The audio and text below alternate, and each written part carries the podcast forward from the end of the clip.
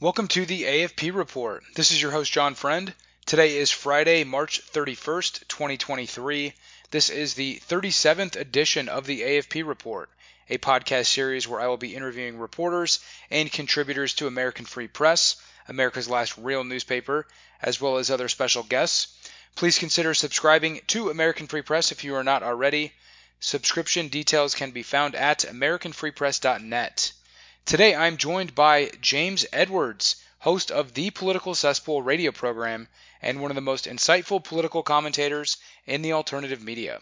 All right, James Edwards, welcome back to the program, sir. How are you, my friend? Uh, John, I'm doing great. It's always uh, an honor to talk with you and American Free Press, and I'm ready to go. Uh, been a while since we were on together on this platform. You've, of course, been on my show more recently than that. But anytime we can get together and anywhere we can get together, I'm always better for it. Yes, absolutely. So, you are the host of the Political Cesspool radio program and one of the most insightful political commentators in the alternative media, I think I can say. And I follow you on your increasingly popular Twitter page, by the way. Congratulations on that. Thank your, you. Yeah, your Twitter handle is at James Edwards TPC, and I'll have that linked, and I'll also have a link over to your website as well when I post this podcast program. The website's thepoliticalcesspool.org, I believe. And of course, I've been listening to your weekly three-hour live radio program for years now. And um, you know, we've been trying to arrange this podcast for a week or so, so I'm glad that we're able to to kind of catch up and talk today. And of course, there's always a lot going on, um, a lot to comment on. And today, I want to start off by talking about the reality of political violence and terrorism in America by highlighting the case of Thomas Jurgens, who's this 28-year-old staff attorney for the Southern Poverty Law Center, which has done everything in its power to deplatform you to tarnish your your reputation, and of course, you know, American Free Press and myself have even been targets by the Southern Poverty Law Center, as have numerous other political dissidents in America. But this guy, Thomas Jurgens, uh, you know, again, a 28-year-old staff attorney for the Southern Poverty Law Center, was arrested earlier this month at a very violent protest in Atlanta while operating as a quote-unquote legal observer on behalf of the National Lawyers Guild. And this is a topic I wrote about in the most recent edition of American Free Press, which I actually just received, I think it was actually last week. It's issue 11 and 12, the March 20th and March 27th issue of the newspaper. And this article is actually on the website as well for anybody to check it out. It's, uh, it's AmericanFreePress.net. And while you're there, do consider becoming a subscriber to the newspaper if you're not already. It really is America's last real print newspaper, something that is uh, not an easy thing to maintain and, and, and to you know to, to do in, in this day and age. So do consider becoming a subscriber to the newspaper. Now, James, um, you played a key role in breaking this explosive story, and we've been trying to set up an interview ever since. Um, I'm looking at a tweet that you put out uh, shortly after this story broke, and you were like one of the first to sort of get this out there on social media. The tweet has over a million views at this point, so it's pretty incredible feat. Um, so, do you have any comments uh, just to kind of get started? And then I actually want to just quote from the article directly to kind of give people some background on the situation if they're not up to speed. Oh boy, do I ever, John! And thank you for giving me the opportunity. I, I would just first very quickly circle back to two of the things you said a moment ago.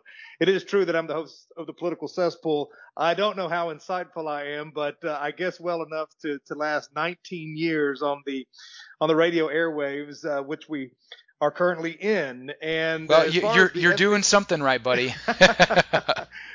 Well, I've, I've met a lot of great people along the way, and I count you and Paul Angel and, and others at uh, your organization. as, certainly part of that company.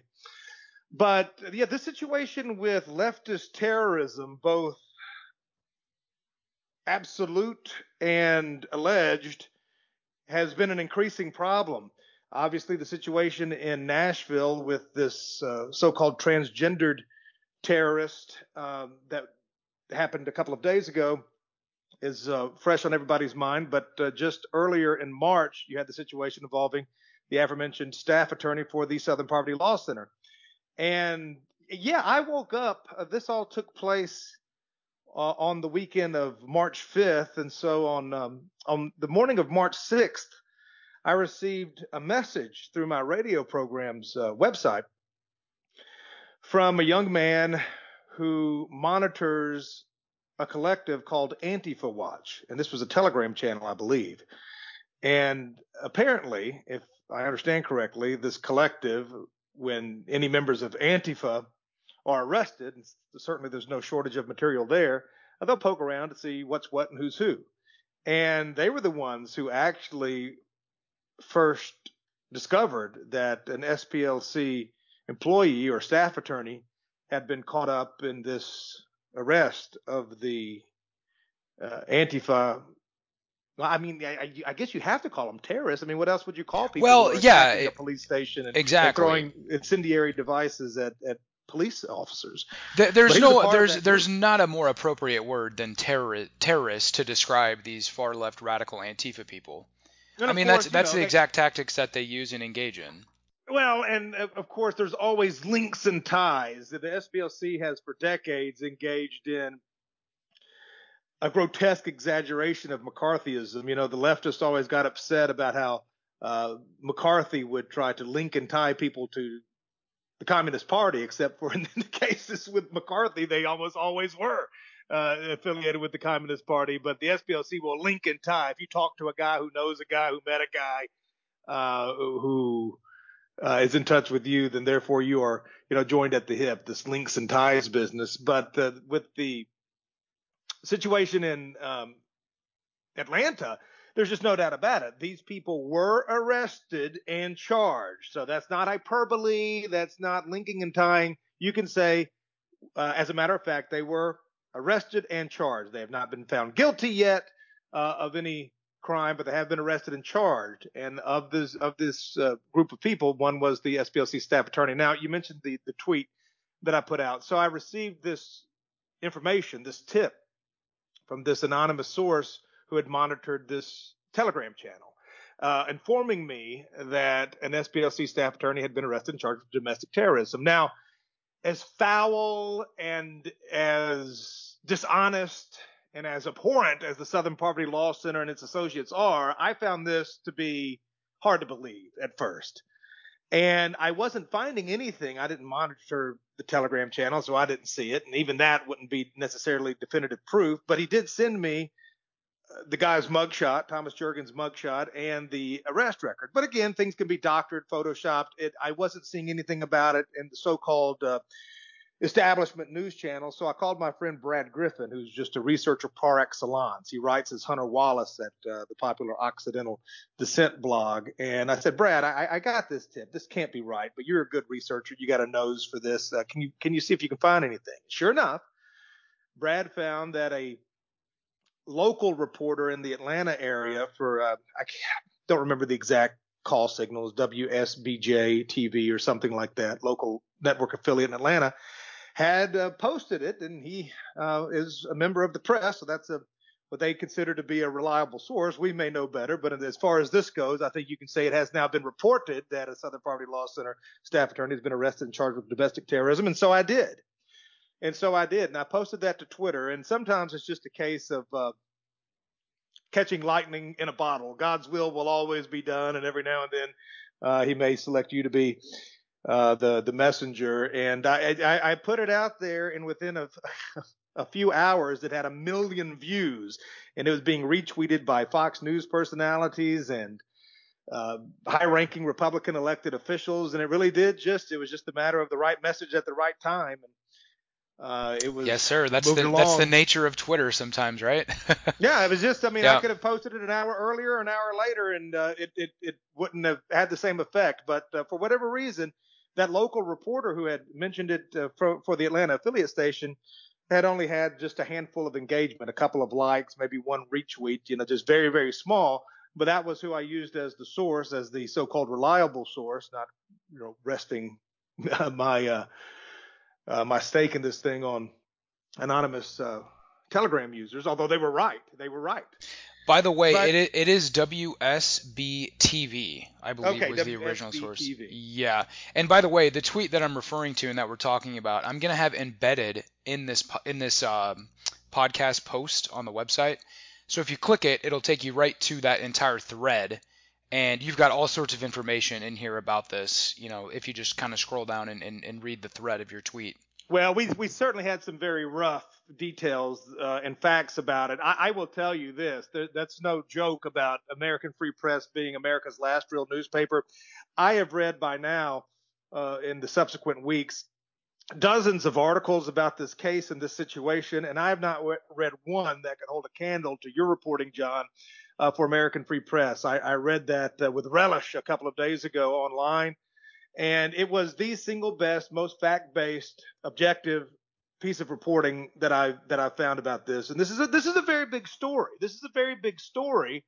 Uh, and, but uh, as far as my role in it was, like I said, we didn't break the news. Somebody on a local news had already reported it, and we got the tip ourselves from uh, from an anonymous source, but uh, we were the ones that sort of posted it to, to Twitter before others. If you look at our timestamp, it was it was very early on, and it did, you know, as you said, got a million views. And later that evening, uh, or rather the next night, I believe it was, or it might have been that very same night. I know it was the same night because this was a Monday.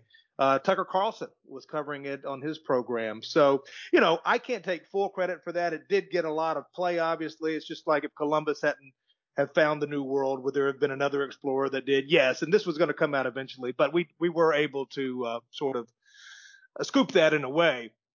And uh, the quote that I gave you for you were actually the only reporter that I talked to about this. Several reporters had uh, direct messaged me on Twitter asking, you know, how did you get this? We're not finding this in this county's arrest report. And then these are these are mainstream, you know, so-called mainstream reporters. I said, well, it, it, it wasn't Fulton County, Georgia. It was DeKalb County. Oh, well, thank you, James. And of course, no attribution once the articles come out. Uh, but you were good enough to do it, John. And, and, and so a lot's happening now with the SPLC. I mean, it was just last uh, a month before that, in February, that 20 state attorneys general had co-signed a letter that was sent to the Department of Justice and the FBI, um, asserting that the Southern Poverty Law Center quote, has been utterly discredited as a reliable source, end quote. So you've got that. 20 state attorneys general. That's huge. That's half. That's half the union, basically. Uh, that uh, their state attorneys general are saying we don't want anything to do with the Southern Poverty Law Center. They're discredited. They're unreliable. Now we always knew that to be true. We've known that for 20 years. But now that you've got the some of the highest ranking officials in any given state saying that with you, that that's something. And then that bombshell news that the staff attorney had been arrested and charged with domestic terrorism. Right. That's what I told you in the report. I mean, that that's yeah. going to definitely give well-meaning and law-abiding dissidents some cover, you know. Yeah. And and I, you're even seeing now. I'll tell you this very quickly. And the first time the SPLC put me on the hate watch list was in 2005. We'd been on the air just a few months, and I can remember getting a call from an NBC reporter saying we'd like a comment. I didn't even know that it had happened. I was driving down the interstate. I know exactly. I can still picture exactly where I was. Um, driving down the interstate, they said, "We'd like your comment. Is this Mr. Edwards? We'd like your comment on your radio program being listed as an official hate group."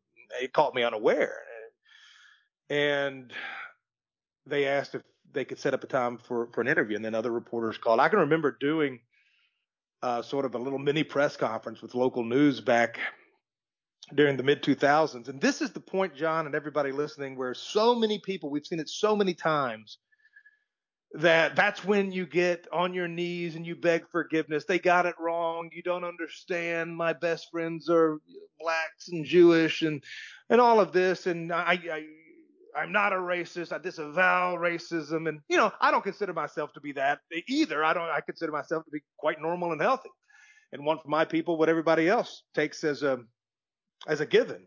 Uh, but I didn't do any of that because I knew if you did that, number one, they can take a lot of things from you. That these, these people are a threat.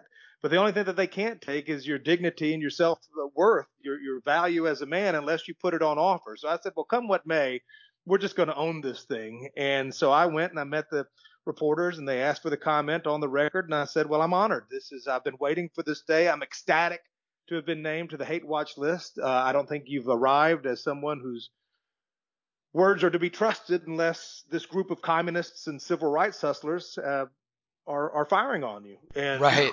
Your eyes got it's like if, if if you're not being attacked by the SPLC or the ADL, then you're you're just not doing something. Not not doing everything right, you know. It's like if you're really not not in their crosshairs, then you're you're not going all the way. It seems like.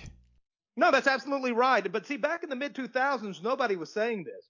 Now I'm seeing people like Charlie Kirk and other conservative incorporated type people now these guys four or five years ago were kicking people out for saying the same things that they themselves are saying now. And then someone said, I can't remember if it was Kirk or somebody else on that sort of tier of conservatism saying, you know, if you're not getting attacked by the Southern Poverty Law Center, you know, you've got the problem. So every, you know, a lot I, of people are saying this now. So that that right. is change that we have seen verifiably over the course of the last 20 years, but never more so here than in just the last few years when truly everything now is racist. Every white person is a racist. And, and I, of course, John, we've been saying that for years, but a lot of people are seeing it now. And, and so, yes, this hurts them. This hurts them. And, and, um, I think that I, I, this guy will probably skate. I, I know how criminally corrupt our justice system is in this country having filed a libel lawsuit in, uh, against the Detroit Free Press in my experience in court a few years ago when they alleged I was a, uh, the leader of the Ku Klux Klan. Uh, and that is the textbook definition of libel. Calling somebody a racist, a white supremacist is not. Calling someone a leader of the Ku Klux Klan, according to the restatement of torts, is a textbook definition of what constitutes legal libel. Uh, well, uh, anyway, that's a, that's a whole other story. Suffice it to say, I didn't win my case because of, of, of who I am. Uh, and there, there was a lot of injustice in that. And we've seen in the Charlottesville trial, we've just, you've seen time, time again, uh, that the, the courts are criminally corrupt, um, because these judges in many cases are criminally corrupt. And I, I, I would probably hazard a guess that this attorney for the SPLC will eventually skate on this. Perhaps not. Uh, you, you wrote about this. I was very fascinated, John, by the quote you got from the FBI agent uh, who shed a little light on this uh, very flimsy defense that, well, he was just there as an observer. And we can get into that in just a, just a second. But no matter what happens with the individual, I think that the SPLC's credibility has really taken a hit. I mean, it was already very low for anybody in the know, but now you've got mainstream conservatives sort of seeing through this now. Uh, you had Matt Gaetz, for instance, uh, out of Florida, the congressman out of Florida, saying, "quote The SPLC has converted into SP Al Qaeda. They gaslight violence against conservatives while masquerading as an authority on civil rights." Uh, Gaetz continued, "Why does the FBI rely on a group who now has definitive ties to uh, participating in activities that local law enforcement categorizes domestic terrorism?" and he's saying that the House Republicans need to look into um, look into the SPLC and the oversight of these weaponized agencies like the Department of Justice and the FBI. So uh, they um, and if you go to just their their Twitter handle now, their main Twitter handle, random posts that have nothing to do with this incident are being flooded with comments from normie citizens.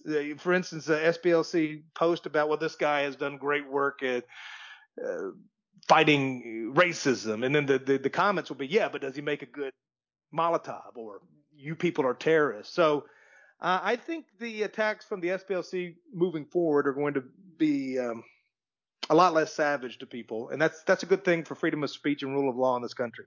Oh, absolutely, yeah. I mean, I in the article uh, that I wrote, I actually describe the Southern Poverty Law Center as a like partisan Antifa affiliated organization masquerading as like this legitimate research outlet or civil rights organization. I mean, it's just a totally partisan Antifa, openly Antifa affiliated, you know, operation that is targeting dissidents, targeting, you know, conservatives and other, you know, patriotic American citizens for their political views. And, and they've been engaged in this type of behavior for a very, very long time. Well, they absolutely have, and now uh, their sting. We people have become a little less, uh, a little more numb, I should say, to their sting. Again, the 20 state attorneys general, one month, and then uh, one of their staff attorneys being uh, arrested and charged with domestic terrorism. The next, and, and by the way, I mentioned that very first article the SPLC had written about my work back in 2005, uh, 2006. It um, about a week before this story broke about the domestic terrorism charge, the SPLC published its 79th article in which the political cesspool or yours truly uh, were attacked, and uh, that was literally just a week before. And you can find it on their website. It's still up there at the Hate Watch blog. I wouldn't, I don't recommend anyone visiting a hate site like the SPLC, but it is Yeah. there. I'm Yeah. always proud about, you know, I, you know, listen, I mean, I'm, I, it is what it is. You don't want it, but you don't hate it either. It is you if you're doing work that's that's notable. This is just something that comes with it. But 79th article, and then literally a week later, this dropped. So that was uh, certainly some. What is that? Uh, Schadenfreude. Yeah. the German. Well, did you see the SPLC's response? I mean, they were out there defending this Jurgens guy, claiming that he was performing a public service and documenting potential violations of these protesters' rights while, you know, at this very violent protest, which we'll we'll get into in just a moment. But even after his arrest, they were doubling down with their far left talking points, saying that they're going to continue to urge de escalation of violence and police use of force against black, brown, and indigenous communities. I mean, just the, the, their language and rhetoric is just so ridiculous and so over the top, and is basically designed to cover up what was really going on here, which was a violent Antifa led terrorist attack against police officers and other law enforcement officials at the Atlanta, it's it's basically the future site for the Atlanta Public Safety Training Center, which and, and I don't know if uh, how how much you've been following this story about um, all these Antifa people basically They're quite a squatting, bit. yeah, squatting on this property. There was um they they they call it Cop City and they claim it's like this an autonomous zone, um and there have been multiple clashes with law enforcement over the course of the past few months at least um, including uh, one one young guy, uh, a 26 year old activist, who was killed in in uh, January of this year by Georgia State Police. From what the the last time I read about it or looked into it, there the investigation was still open into this situation. But from what law enforcement have claimed, this guy was shooting at state police, and they returned fire, resulting in his you know resulting in his death. Yeah. during and, and this was during a raid that Georgia State Police conducted because there were you know I, I don't know how many. I think they arrested um, at least 20 people in the raid and they removed like 25 campsites. They recovered all sorts of fireworks and other weapons and pellet rifles and gas masks and a blowtorch. I mean so you know these people are, are, are definitely up to no good and they just apparently just refused to leave this site and that's what sort of led up to this protest on March 5th. There was apparently some sort of music festival going on, and these like black bloc Antifa people sort of infiltrated it and, and you know, kicked off this very violent protest where they're, and you can see videos of this online. Andy Ngo has covered it very, very well. You can find a lot of good videos on his Twitter, uh, his Twitter page. Um, but yeah, they were throwing throwing rocks and fireworks at police officers. They were attempting to destroy and sabotage construction equipment at this site, and I, th- I think they did in fact destroy destroy a bunch of uh, construction equipment. So I mean, it was basically a violent terrorist attack. I mean, I don't know any other way to characterize it. No, it absolutely was. I mean, and, and I was confused at first as to whether or not I didn't think, as a matter of fact, that law enforcement officers were on the scene during this, but indeed they were, and you can see them sort of dodging the. And I'm assuming that this is accurate. They're dodging these these um, Molotov cocktails and fireworks and things like that. Now, sometimes you never can trust the media, because, I mean, obviously, because sometimes they'll use stock photos to illustrate a story. So you're not actually looking at a photo that illustrates the story you're reading. But uh, I think in this case, that was actually from the scene. Am I right about that? Yeah, yeah. I mean, yeah, that's my understanding. I mean, I saw a lot of the videos. Um, I was reading the Atlanta Police Department and the Georgia Bureau of Investigations, their reports into Yeah. this attack. And in fact, here I'll, I'll just read directly from the article. It says here, according to the Atlanta Police Department, on March 5th, a group of violent agitators used the cover of a peaceful protest of the proposed Atlanta Public Safety Training Center to conduct a coordinated attack on construction equipment and police officers. The far left terrorists changed into black clothing and entered the construction area and began to throw large rocks, bricks, Molotov cocktails, and fireworks at police officers, the Atlanta Police Department explained in a press release. The agitators destroyed multiple pieces of construction equipment by fire and vandalism, the statement noted. Multiple law enforcement agencies deployed to the area and detained several people committing illegal activity, including this guy Thomas Jurgens. Now, it's it's not clear to me exactly what sort of activity he was engaged in. Who, who knows? He may have even been himself participating in this. He was certainly there observing, and, and uh, admittedly well, see, so.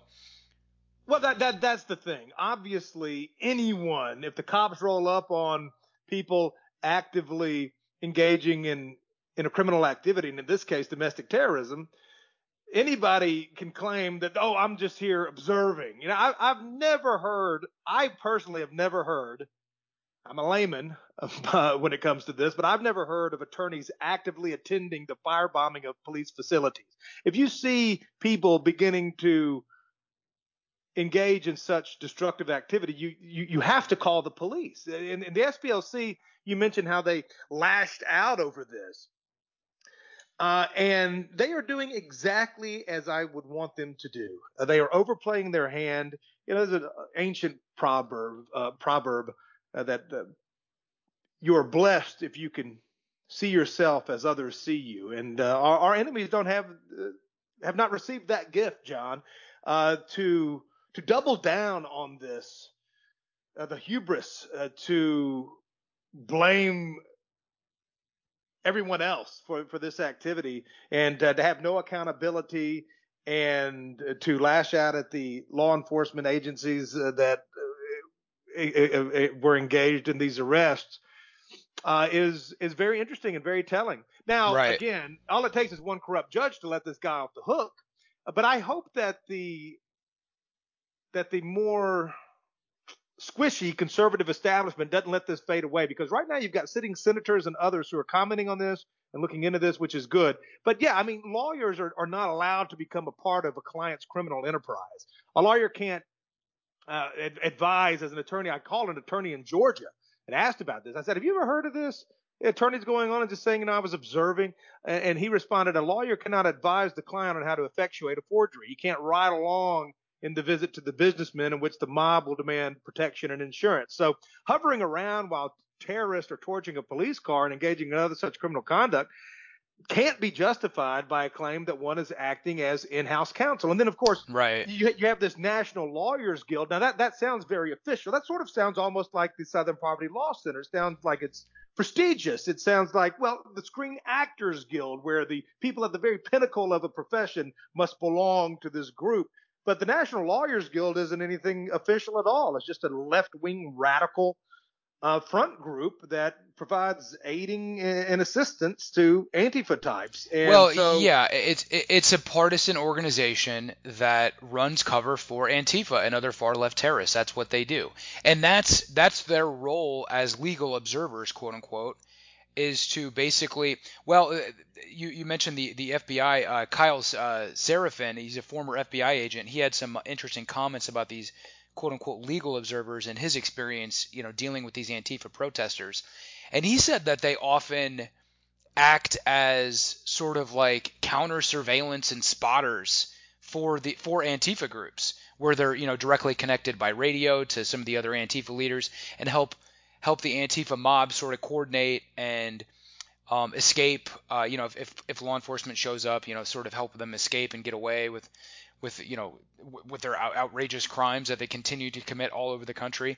And another thing that they do is they'll be there to take pictures of police actually arresting these criminals, and then they go to the courts and claim that the police mistreated you know the basically these criminal terrorists and they file lawsuits against these local cities, including most recently the city of Philadelphia. And the city of Philadelphia just agreed to pay 9.25 million dollars to th- uh, it was over 340 violent protesters who said that they quote unquote suffered physical and emotional injuries. Yeah, disgusting.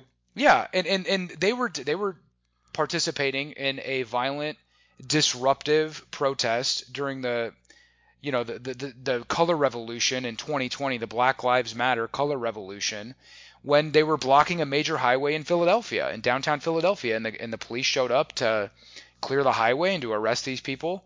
and and you know prosecute them for their crimes, and they end up suing the city and settling for 9.25 million dollars. So that's what these legal observers are there to do.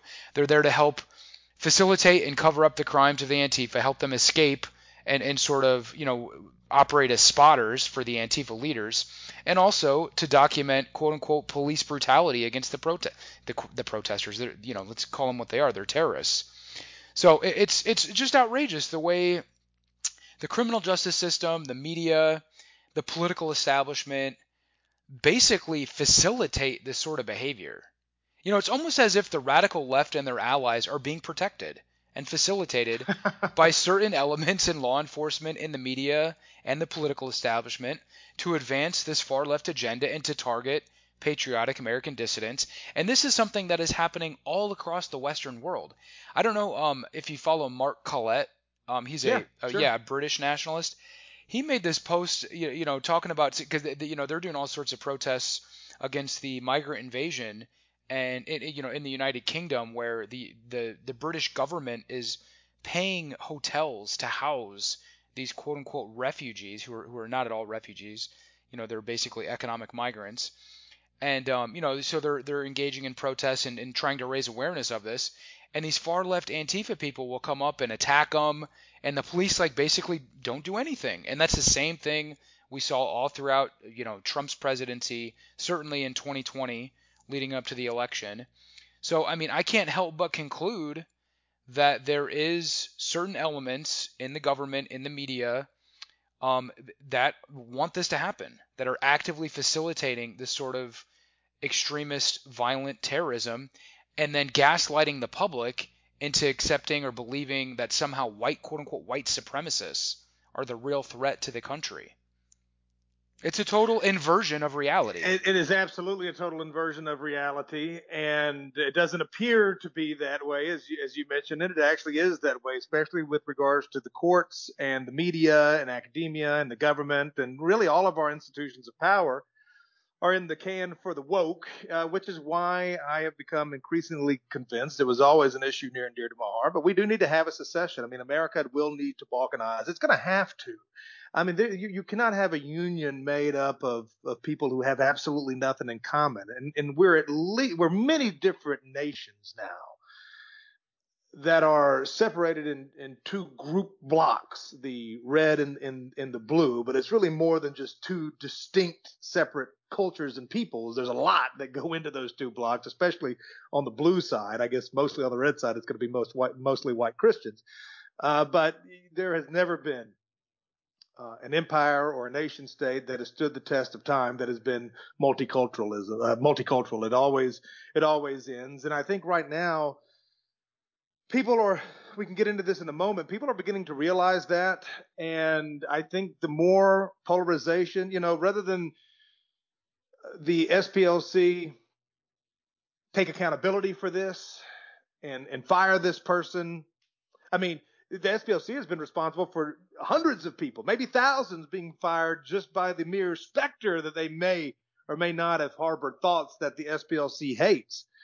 Uh, but this guy was absolutely arrested and charged, and, and they're covering for him. But that's what I would have them do. Again, uh, to repeat myself, I think that that, that ups the polarization of, of well, the, the situation, and you see that there well, can be no reconciliation or understanding with people like that. Absolutely, yeah. Well, they're defending this guy. They're saying yeah. that he's in the right and that you know he didn't do anything wrong, and he and they're actually you know th- this is what their their main, one of the main goals of their organization is to serve as legal advisors and to, to, to protect the rights of protesters to squat on on land that's being developed by law enforcement agencies and other things.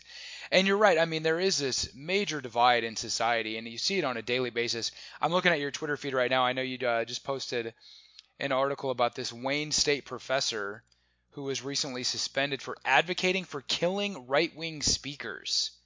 And I just saw a clip um, of um, Ezra Levant. He's like this alternative um, journalist in Canada, a Jewish guy, and he was on Tim Pool's podcast, and he was saying that we need to kill Nazis, literally to kill anybody who maybe had you know is sympathetic to National Socialism, and who even knows? I mean, the term Nazi well, is so yeah, vague. They basically call anybody that you know, is sort of like a right wing dissident, a Nazi. And he's he, he said on air on a YouTube live stream that it's you know we should be killing Nazis, we should be punching Nazis and killing them. Yeah, I don't think So- he really means the historical Nazis. Of No, not at all. There are none left. He, he means Well, he white means white people. voters. He, means, he well, yeah, means that- well. Yeah. You know, I wrote a book about that in 2010, racism, schmacism, how liberals use the R word. It was prophetic and ahead of its time because I, I was noticing, and of course, a lot of people were noticing it back then, but not nearly as many as, as who notice it now. But that, hey, this, this, this slur, this libel, this slander, the, the racist racism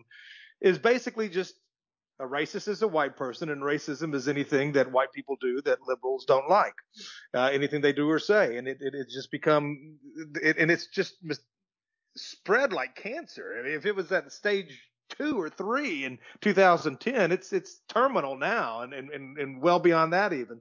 But no, I mean, they're, they're, these people aren't talking about. They're talking about us. They're talking again. They're talking about white Christian Trump voters. This this, uh, and he was Jewish he is Jewish, this professor at Wayne State University. I, I know that that's going to get me slapped with another charge of anti-Semitism by the ADL to point out a fact. Uh, it, but the fact is, he he uh, he is Jewish, uh, and what he said was that it would be more admirable to kill racist speakers than to protest them. More admirable to kill racists or right-wing speakers than to protest them. So this is again another daily Wow. reminder that Yeah. separating from these people is the only responsible way forward. So Well, we, and we've what- moved well beyond. Yeah, go What- ahead. John. What's no? I was going to say what's so incredible to me is we- have example after example of these far left radicals speaking like this, where they're truly vitriolic. They truly hate anybody that deviates from the politically correct narrative on any given topic.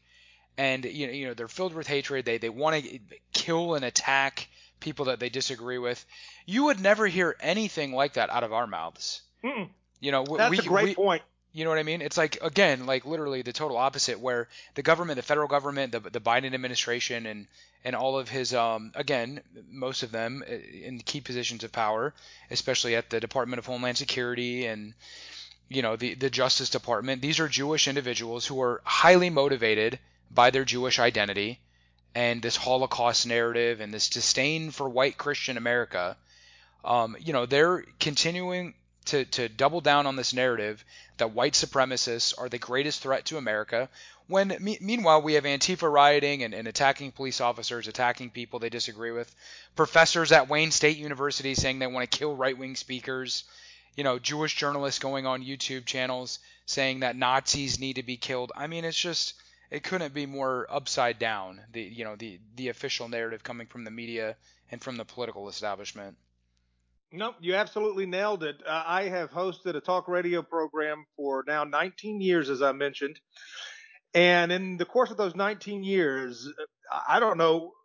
I mean, certainly a minority of the guests who have been on are not listed on the SPLC's officially designated hate group, but I, I typically go to the hate list to try to find my guests because I know they're probably going to be good people who are going to have thoughtful things to say.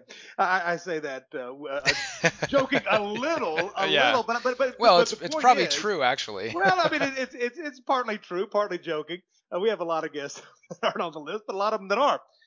But uh, the, the the fact is that you know I'm talking with all of these people that the so-called watchdog groups, these left-wing watchdog groups, uh, are, are saying it is so bad. I never once, and this is the truth, never once in 19 years have I ever talked to anyone on the air or off or off that said what this Wayne State, this uh, Jewish professor at Wayne State University said, I have never, uh, David Duke, who's a great man, by the way, a dear friend, we go on vacation together. He's been a guest in my home and I in his.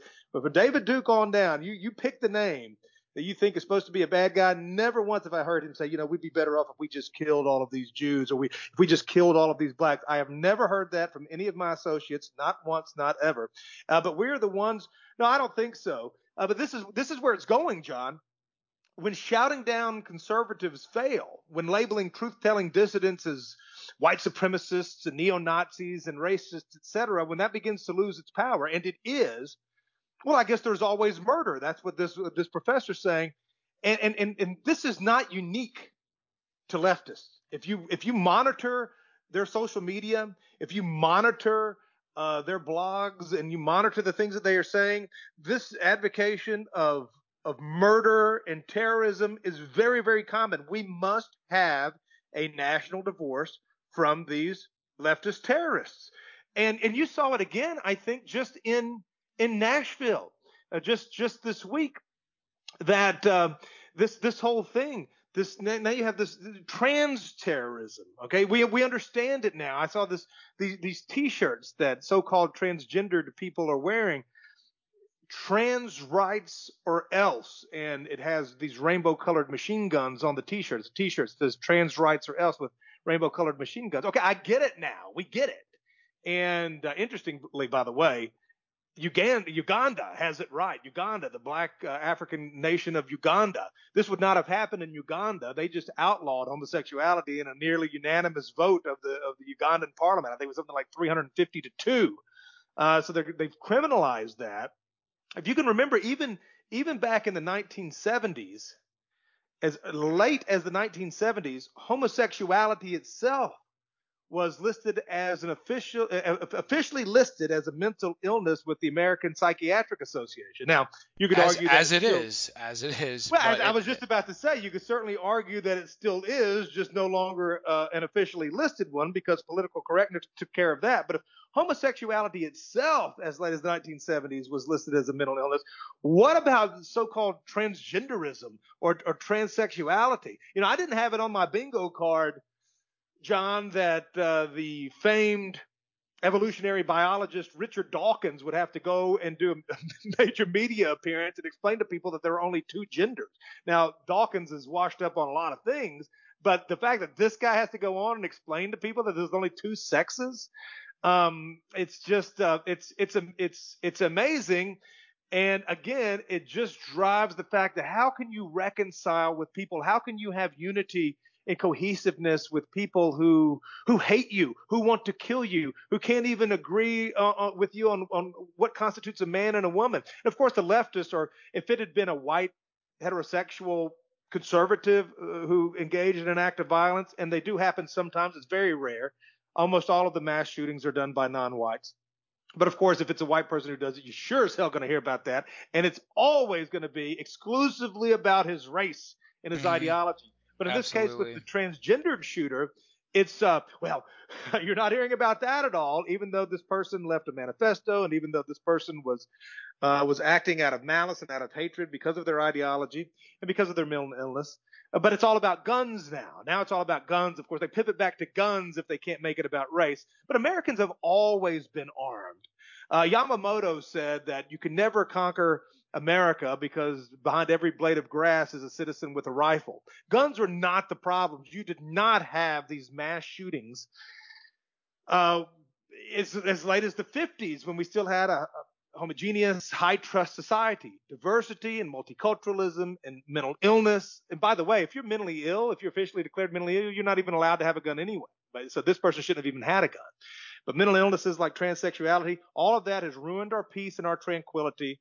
And I don't think there's any way to to put it back together, John. I think the, the rot is is too far gone at this point, and I don't mind saying it. I don't want to make America great again. I want to leave it behind and learn from its mistakes because again, there can be no union amongst these people. We have nothing in common. They this other side actively wants to kill us, and it's not just a handful of people. It's not anecdotal. There's a lot of them like that. And I think that a secession or a balkanization is the only responsible solution. You got this stuff in the news about Donald Trump. Uh, perhaps being arrested. That seems to have died down a little bit this week, but last week that was very much people were on uh, a watch for that. Uh, but I, you know, if if he can be a martyr for our cause, maybe that's the best role he can play. I don't want any, him to be arrested uh, because, as as a man to man, I wouldn't want any other man to be arrested for and, and go to prison for uh, something he didn't do. But if his arrest and prosecution can further widen this political divide, and I think that obviously that would do it, but I'm all for it because this existing system that we live under, this forced system that we're mandated to participate in, it cannot be reformed, and whether it's acts of terrorism or threats of, of, of murder or, or, or just the wackiness of where the elite are taking us with transsexuality. Um, you have to come. I think people are, are, are going to have to come to the realization that our salvation, if, if we're going to make it here on this continent, is going to lie in separation. And it's going to be difficult. Yeah. How do you separate? How do you mm-hmm. separate? That's going to be a very difficult thing to sort out, but it is dangerous not to consider it. Yeah, I tend to agree with you. And we've even seen like seen like mainstream politicians openly talking about a national divorce, for example. Yeah. Representative Marjorie Taylor Greene made made a lot of people upset with that comment, that tweet that she put out. Uh, that was that's been a couple weeks ago now, but you know, I tend to agree with you. I mean, wh- how can you have any sort of reconciliation with people that think it's acceptable and okay and normal and healthy to literally chop off your genitals? And pretend you're a different biological sex. It's just pure madness. We've gotten to a point where I don't even have words. It's like, how can you even have a legitimate, you know, healthy conversation with somebody who refuses to see the to see the, the world for what it is? I mean, what should we expect to happen when these mentally unwell and confused individuals are actually taught that they're being genocided, they're being targeted while being encouraged to literally chop off their genitals, mutilate their bodies, you know, take these hormones that are designed to completely transform their natural biology. I mean, this is like one of the worst, you know, e- most evil science experiments you could ever come up with, and it's actually happening on a daily basis. And these people will die on this hill. This is so I, important I, to them and and really at the end of the day, they need to be told the truth and they need to get some real help to address their problems. I mean, I feel bad for a lot of these kids and, and, and young adults and, and, and just these people that are just so confused and, and just clearly mentally unwell and have it in their brain that it's a legitimate idea or, or acceptable thing to do to, I mean, again, like literally mutilate your body to pretend it's, it's, you're, it, it, it's, it's just pure madness, man. I mean, what else can you say about it? It it is, and it's it, I, it's amazing that anybody could be brainwashed to the extent that they would want that for themselves. You know, I I I wonder, and I'm glad that I didn't have to find out because I was born into a very stable nuclear home with a with a dominant father and a mother who played her complementary role in the family system and hierarchy. And my my father was a captain of the local fire department, the coach of the basketball team, so I had a good role model in my parents. We were in church every week and. I know not everybody shares the faith, and that, that that's fine. And by the way, I mean, the churches have a lot of problems these days, like any other institution. They've been corrupted, and they they're very weak uh, because they did the the weak men of our society at large take that weakness into the church houses. So that's that's a problem. But growing up, um, I was just able to shoot the gap and had a, a nice small congregation. Uh, anyway, uh, it was uh, it was a wonderful upbringing. But I wonder, had I not been a product of that upbringing, you know, if I if I had had a, a broken family, if I, you know, if my parents had given me up to the state uh, or you know, to the to the school system and to the media.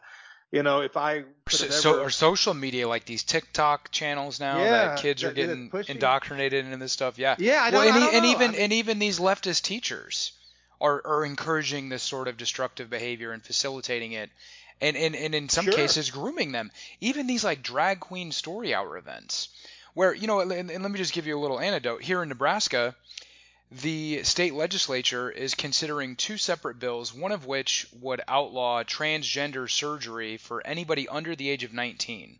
So you'd have to at least be 19 if you want to go down this road and, you know, consider taking these hormones and, and chopping off your genitals and, and, you know, going that route. And there's just massive pushback from a very hardcore, dedicated minority in the state senate that is and, and is is, people... is holding up the entire process. They're holding up the entire legislature from passing anything. There's a separate bill, a related bill but separate, that would ban um, drag queen events. Um, or, I'm sorry, ban children from attending drag queen events. Now, can you imagine like how far we have come here in the past five, ten years, where this is even a controversial bill? Why would this even be controversial to anybody? Of course, children should not be at drag queen story events. Of course, children should not be mutilating their bodies and taking hormones that totally destroy their natural biology. Yeah, it's uh, it, it, it is a testament to the power of the media that has glamorized this, and I, I saw it just it was it was heartbreaking in a way the the transgendered shooter in Nashville. I saw a picture of that person uh, when she was a little girl, and it just looked like any normal little girl at six, seven, eight years of age. Um, and that that that girl should have grown up by the age of 28, which is what she was when she died. Uh, should have grown up and had a family and kids of her own by now.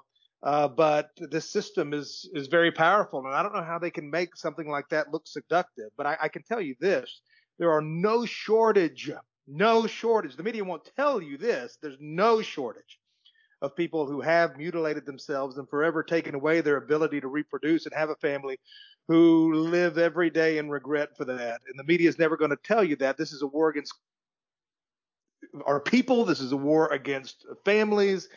And of course, they want you confused. They want you confused about who you are, what your history is, who your heroes are. And it is disgusting to see that so many parents have uh, are, are seemingly enablers or allies of this very corrupt, wicked, and truly evil ideology that would take away your God-given bodies uh, and your abilities to, to, to have families. Uh, and I, I, think that the re- uh, responsibility and accountability for a lot of this is is on the media because where were all these transgendered, so-called transgendered people, you know, a few decades ago? Well, they weren't there. uh, this is something that has been, uh, you know, largely media manufactured. But I, and of course, what few there are, even still, uh, when based upon the overall percentage of the entire population, they're a very minuscule uh, group of people, but you wouldn't know it by the amount of uh, uh, play that they get uh, in in media and in politics. Uh, but yes, that is one of the things that my detractors have always called me. That is true. That I'm intolerant. I'm absolutely intolerant of that. That that lifestyle. Uh, that will never have a place in my home. There is a such thing as a right righteous intolerance of, of these things. And it is my job as a father and as a man to protect my children uh, from this kind of stuff. But uh, well said, man. It's it's a it's a terrible. You're thing. you're a rare breed these days. I mean, my goodness. Well, you are too, and I'm sure our people listening are as well. But uh, no, this is just the way it's going to be. But I'll tell you this, John, and I've said this. I, am pragmatic about this. I say this in a lot of my public speeches when I get invited to go to a group here and there that don't be too disheartened about all of this stuff. It is just human nature to go along with what side's winning. And we have to see our people not for what they are now, but what they once were and what they can perhaps be again. Uh, but practically speaking, very few people have inflexible beliefs that they will not be moved from on either side of the political spectrum. The vast majority of, of humans of humanity are just going to go along with the side that's trendy and in vogue and popular and fashionable and the side that's going to help them get a job and so on and so forth. And I, I just think that a lot of the support for this stuff that is so obviously wrong and harmful is a mile wide and an inch deep. And you wonder how people could be so weak to, to play into it at all, but they are.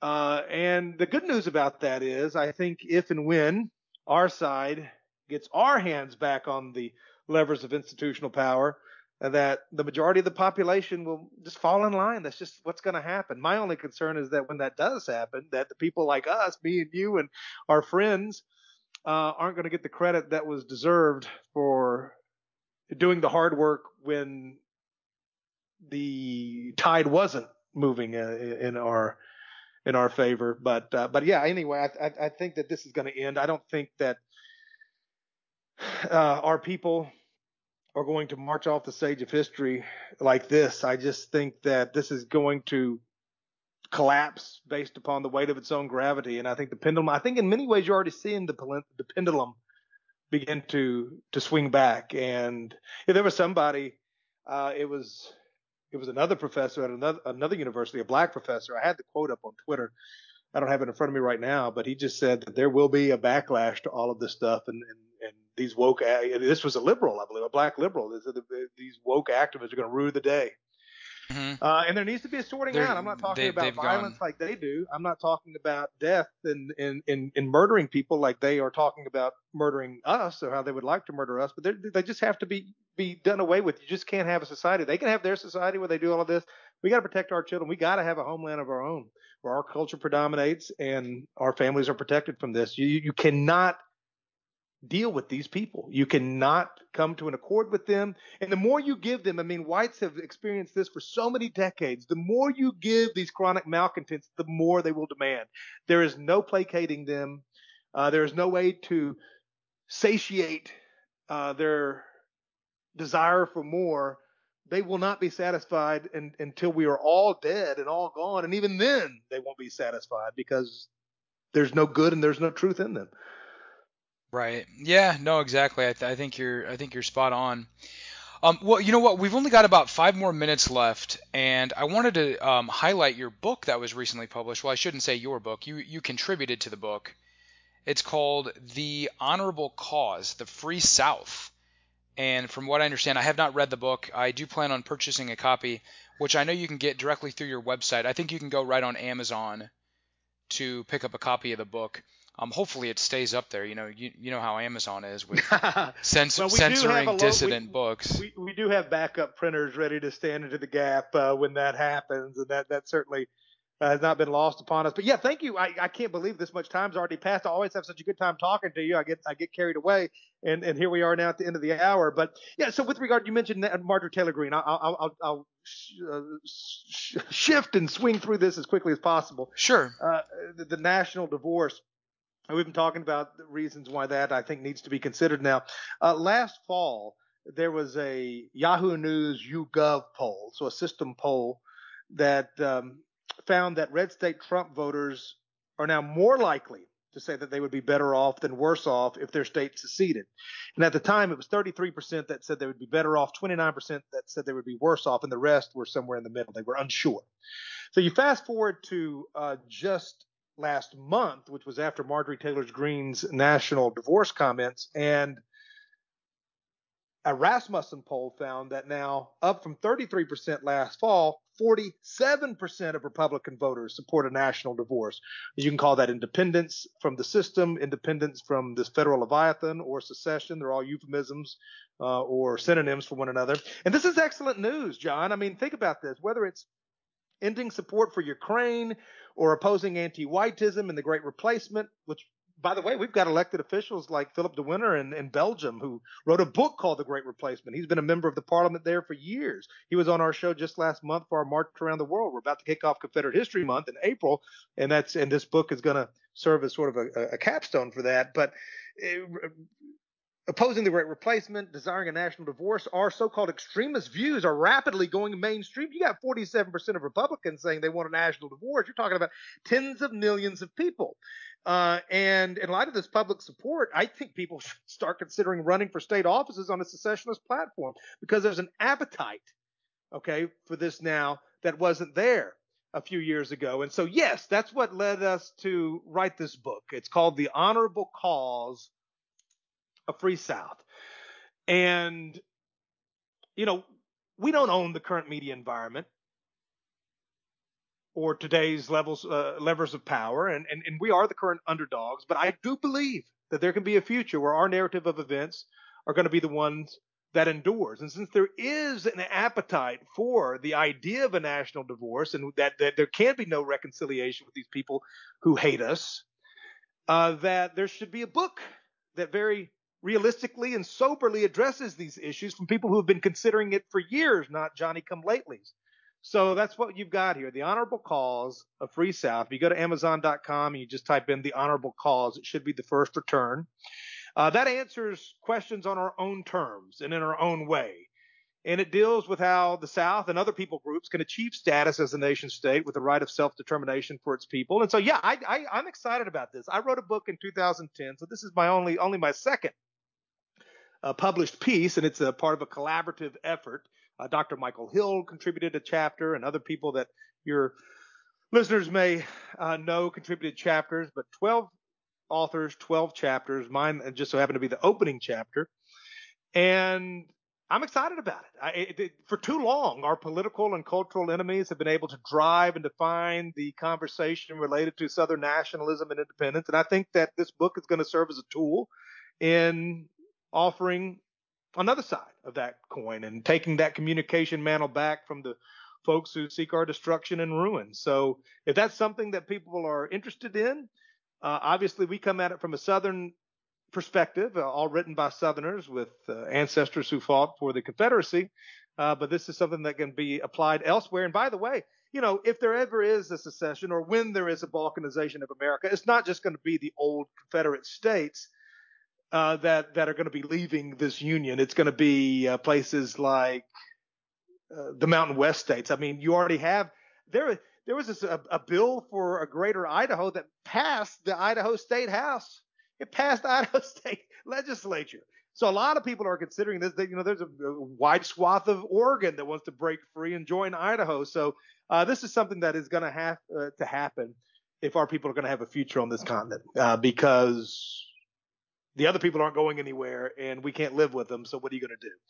Uh, but uh, the honorable cause on Amazon, I'd love for people to pick up a copy. Sales have been pretty brisk so far. It soft launched last week online, and we're going to have a hard launch party uh, actually uh, on April the first uh, in South Carolina. So I'll be there, and maybe I'll see yeah, some of what's you that? folks. Two couple days from now, that this coming Saturday, I believe. Yeah. Yeah, I don't know exactly when this is going to get posted, but uh, it's going to be April 1st. So uh, that's uh, where I'll be, and So we'll hard soon. launch it.